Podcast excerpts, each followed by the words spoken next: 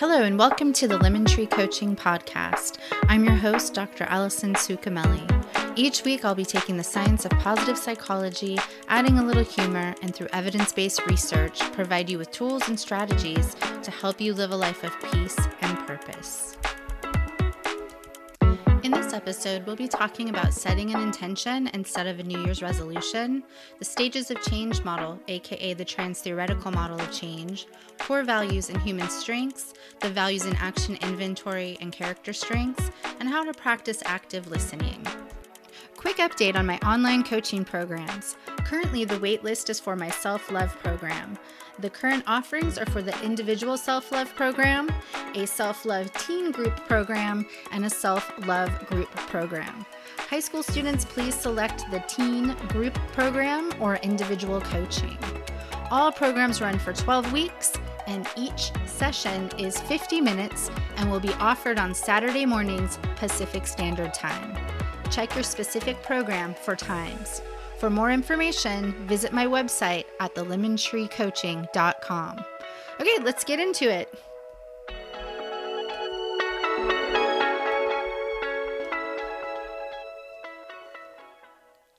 Welcome back to TLT. Hopefully, everyone's year is off to a good start. This year, I wanted to start off by setting an intention instead of a New Year's resolution. I'm not sure about you, but I very rarely ever accomplish whatever I set as my New Year's resolution, especially when I was in high school or college. Not sticking to accomplishing whatever we set out to do usually comes down to poor planning and not being prepared to actually carry out our NYRs. We all think that with a little motivation and everyone assembling at the starting line in January 1st, our new goal is going to be a slam dunk success. However, as we know, by mid January, most of us abandon our resolutions. There was even a study by researchers at Scranton University called the Resolution Solution Longitudinal Examination of New Year's Change Attempts, in which 200 participants tried to keep their New Year's resolutions over a two year period. And guess what? 77% maintained their pledges but only for one week. And only 19% were successful over the course of two years. Certainly, there are plenty of excuses that can go hand in hand with why we did not maintain whatever it is that we had set out to achieve. But according to Amy Morin in her Psychology Today article, this is why most New Year's resolutions fail. Most resolution failures don't stem from a lack of willpower, they fail because people shouldn't have started them on January 1st. She goes on to say that most people probably fail because the readiness to change most likely was not aligned with the date on the calendar. According to the stages of change model, or the trans theoretical model of change, introduced in the late 1970s by researchers James Prochaska and Carlo DiClemente, there are five basic stages you'll pass through before creating a change in your life. Things like giving up smoking, or starting a new diet, or exercising more. So, stage one is pre contemplation. You deny having a problem, but other people may be concerned. Stage two, contemplation. You think about the pros and cons of change. Stage three, preparation. You take steps to get ready to make a change. Stage four, action. You change your behavior. Stage five, maintenance. You figure out how to stick to your change over the long term. Recently, this model has been updated to include a sixth stage, which is relapse. Everyone makes mistakes, but the important thing is to remember that when we make mistakes, they are part of the process, and the way you address your missteps plays a big role in your ability to make a permanent change for the better. Just like with self care, which we talked about last week, no single solution works for everyone. What you can do is ask yourself three important questions. One, do you have the resources and knowledge to make a lasting change successfully? Two, is there anything preventing you from changing? And three, what might trigger a return to a former behavior? Note that in the trans theoretical model of change, change occurs gradually and relapse is a natural part of the process. Sometimes in the challenging earlier stages of pre contemplation, contemplation, and preparation, people may be extremely resistant, even unwilling to change. Eventually, however, they may become proactive and committed to the changing behavior. The bottom line instead of launching a New Year's resolution or a new goal on January 1st, make the decision to change your habits when you are ready to dedicate yourself to your goal. This could be delaying the start by a few days, a few weeks, or a few months, which is certainly better than starting too soon and abandoning the goal altogether. Another habit to get into on a regular basis is to honestly ask yourself if your actions support the life you are trying to create. If not, release it. Let go of what is not serving you well. Another important point be sure that your goals are meaningful to you and not influenced by what others are doing or saying should be important for you. It's okay to not want what everyone else wants. Trust in yourself, go your own way, and flourish. So, I've already shared that I don't really believe in New Year's resolutions for a lot of reasons that we've already discussed. However, I set my intention for this year.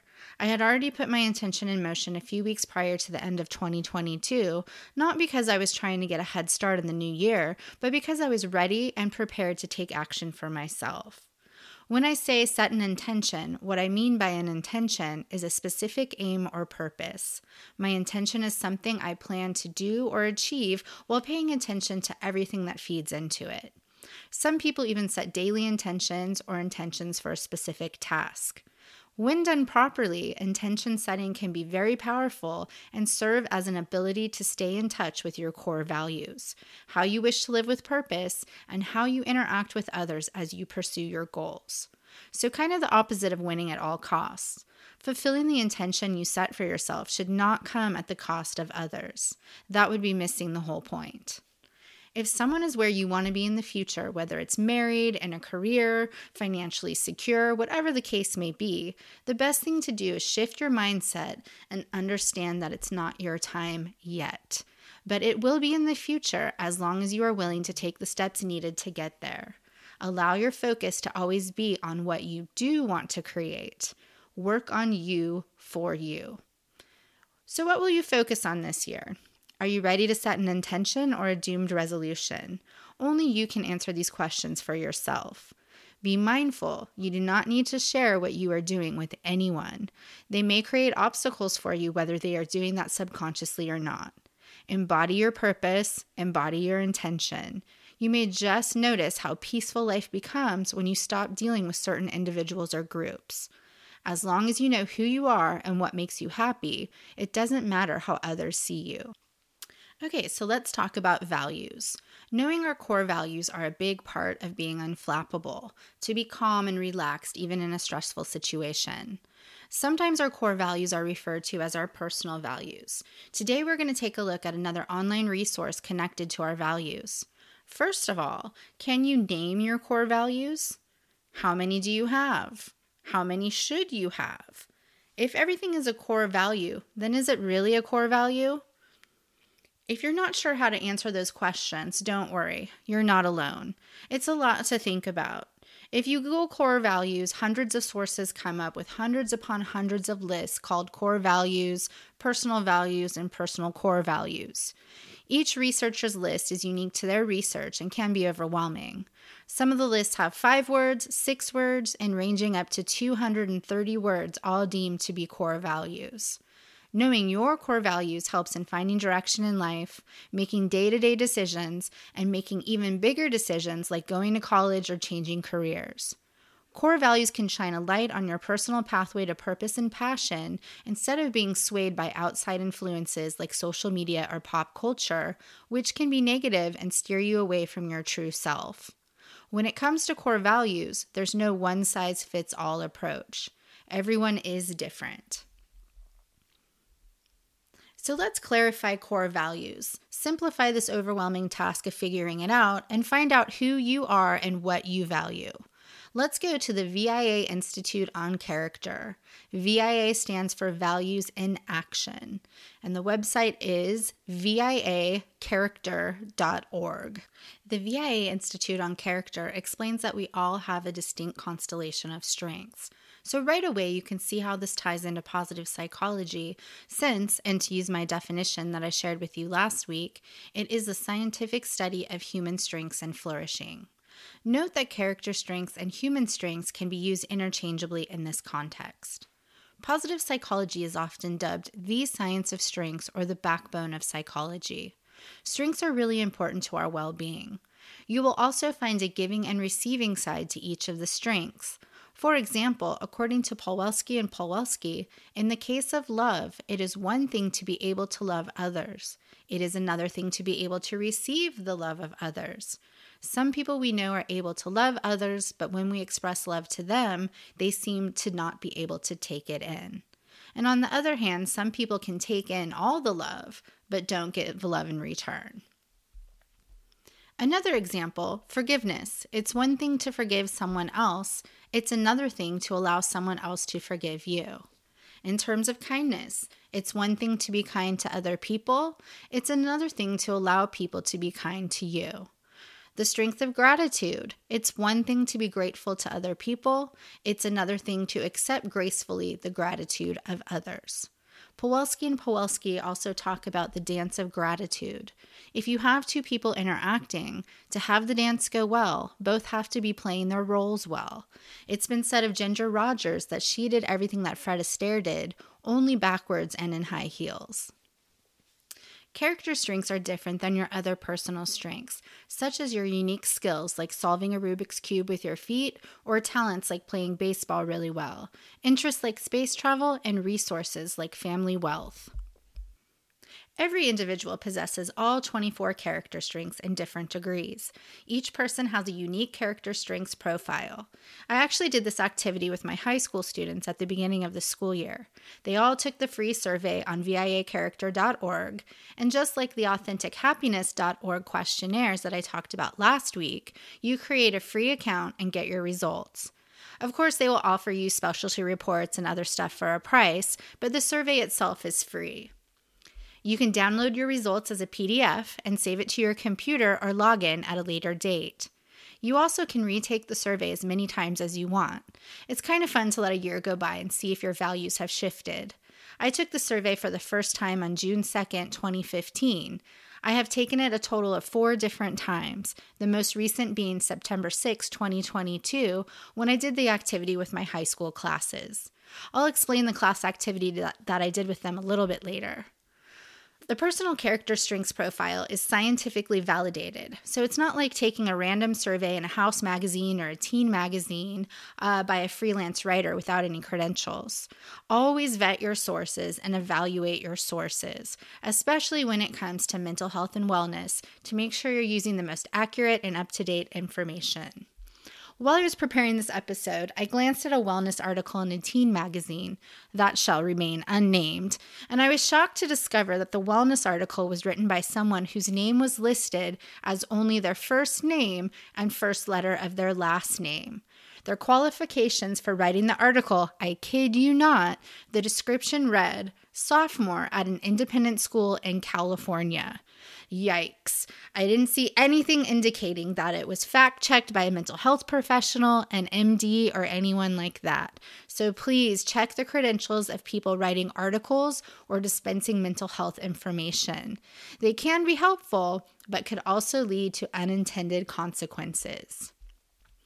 Once you take the scientifically validated VIA self assessment, and it only takes about 10 minutes, it provides a wealth of information to help you understand your best qualities. The VIA report will provide you with a personalized, in depth analysis of your results, including actionable tips to apply your strengths to find greater well being. You'll see all this information on the website.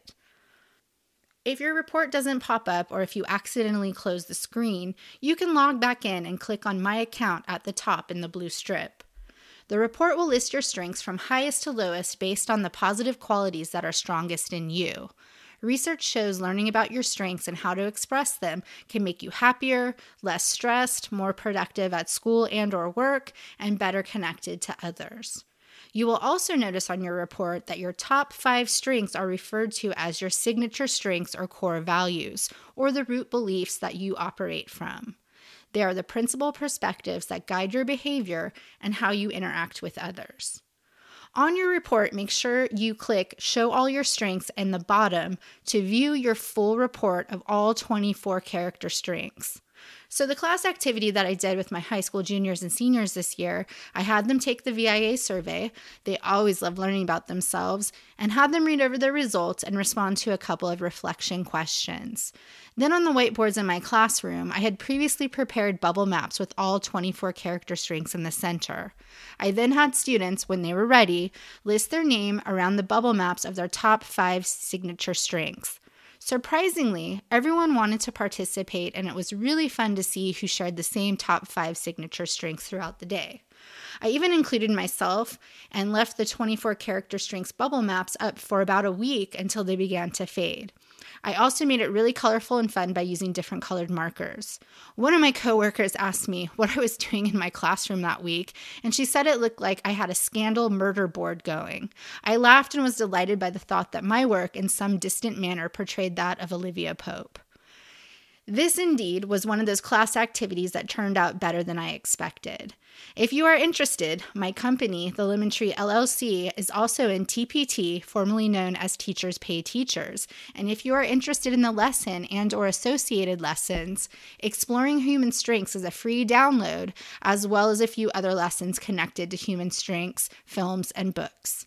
My store name is The Lemon Tree by AKS, and if you see the Maya Angelou quote, Let nothing dim the light that shines from within, then you're in the right spot. Again, the Exploring Human Strengths assignment is a free download. If you're not a teacher, it could be a fun thing for you to do on your own, regardless of your age. It's all applicable to the scientific study of human strengths and flourishing. Something else to think about here if you are applying to college or for a job, you could incorporate your signature strengths into an application or personal statement, or include your top five signature strengths in a letter of recommendation packet that you give to your teacher or a counselor. And anytime values are discussed, I always think of the novel To Kill a Mockingbird by Harper Lee. I'm sure most of us have read that novel in high school or have watched the film with Gregory Peck playing the role of Atticus Finch. I used to do a lesson with my ninth graders that revolved around values and character strengths, or lack thereof, which e- with each of the main characters.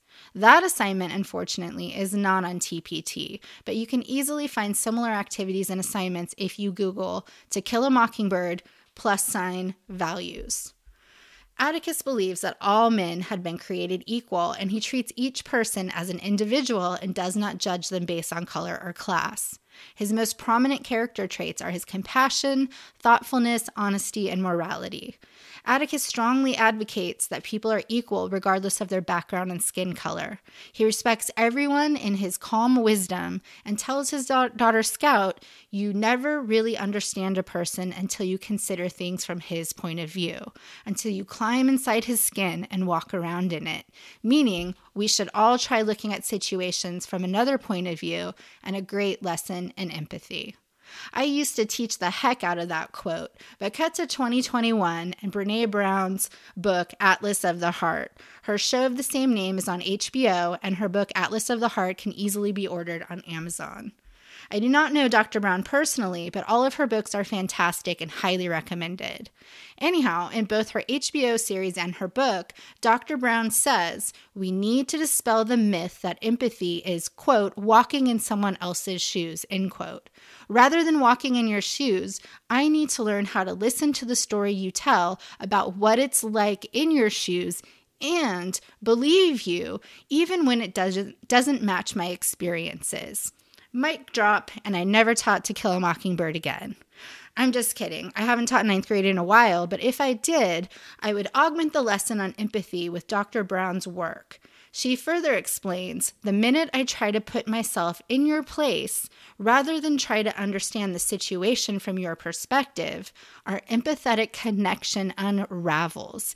Either I get stuck into the vortex of my own emotional difficulties, or because my experience doesn't match yours, I doubt what you're telling me.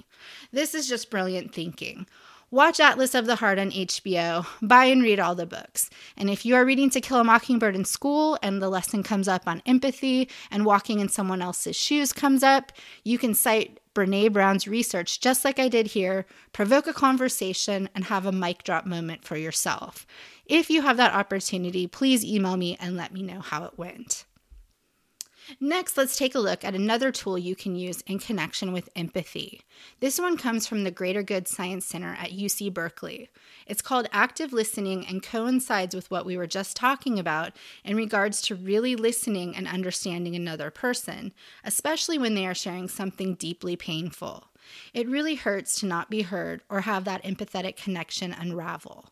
In the words of Seneca, one of the most beautiful qualities of true friendship is to understand and to be understood. First of all, why should you try active listening?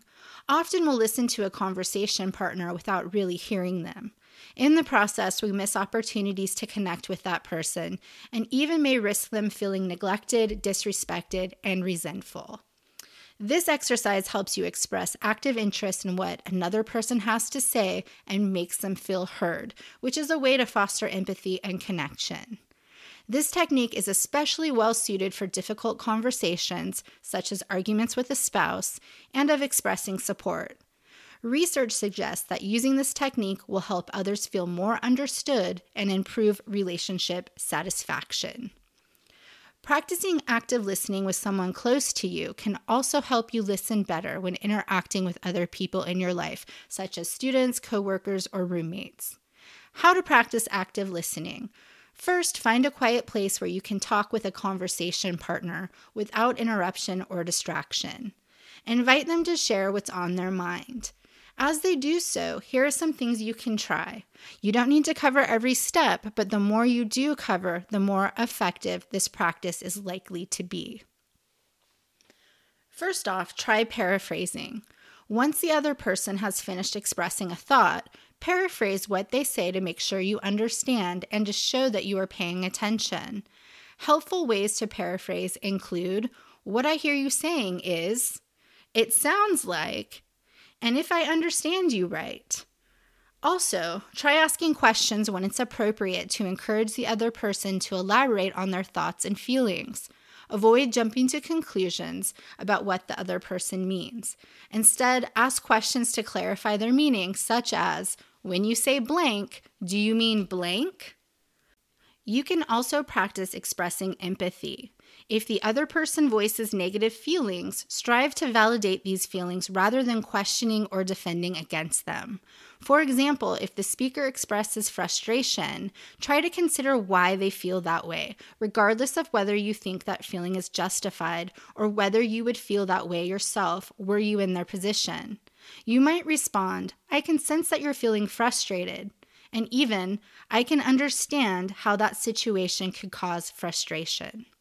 You can also try using engaged body language. Show that you are engaged and interested by making eye contact, nodding, facing the other person, and maintaining an open and relaxed body posture. Avoid attending to distractions in your environment or checking your phone. Be mindful of your facial expressions. Avoid expressions that might communicate disapproval or disgust. Next, avoid judgment. Your goal is to understand the other person's perspective and accept it for what it is, even if you disagree with it. Try not to interpret with counter arguments or mentally prepare a rebuttal while the other person is speaking. Also, avoid giving advice. Problem solving is likely to be more effective after both conversation partners understand one another's perspective and feel heard. Moving too quickly into advice giving can be counterproductive. And finally, take turns. After the other person has had a chance to speak and you have engaged in active listening steps, ask if it's okay to share your perspective.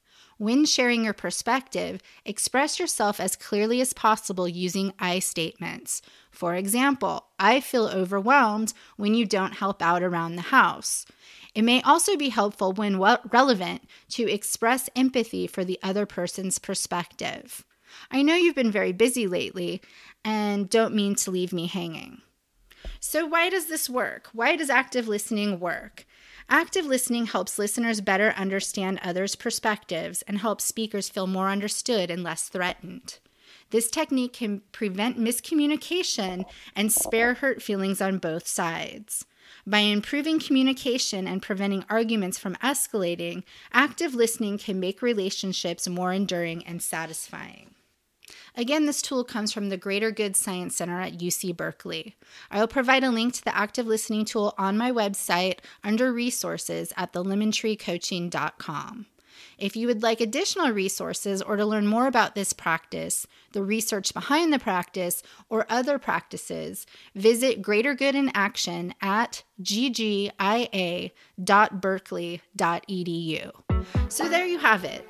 Some friendly reminders before we go. The Self Love Program waitlist is now open. The Self Love Program is a 12 week online program in which you will learn strategies to permanently change the way you think about yourself and improve your overall well being.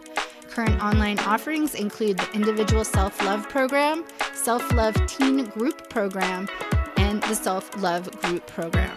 All programs start February 4th, 2023. Each session is 50 minutes, and you'll need to check your specific program for times.